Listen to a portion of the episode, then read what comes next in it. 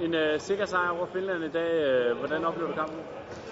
Jamen, øh, jeg oplever kampen for, at øh, vi skal ind og vinde kampen, og øh, jeg synes faktisk, vi gør et øh, godt professionelt stykke arbejde derinde. Øh, vi kommer hurtigt foran, vi får hele, øh, hele staben med. Der er mange, der ikke har været i kamp endnu.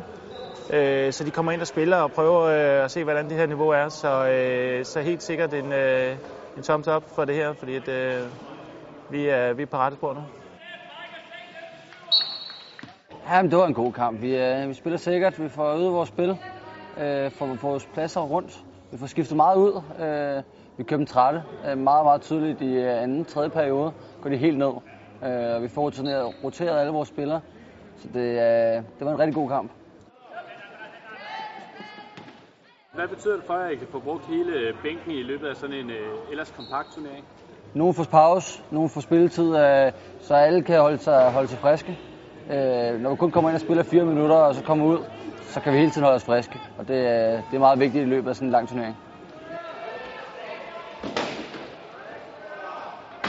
Vi kan selvfølgelig ikke helt spå om fremtiden, men det er jo realistisk, at I skal møde Finland igen i morgen. Øh, Hvad, hvad giver det at have fået sådan en sikker sejr over dem så? Ja, men det giver selvfølgelig noget, fordi det, vi, vi er et bedre hold end dem, og det ved de også godt. Øh, men det er stadigvæk, man ved aldrig til sådan en stævn her, vi skal være 100%, og vi skal give os 100%, det synes jeg også, vi gør i dag.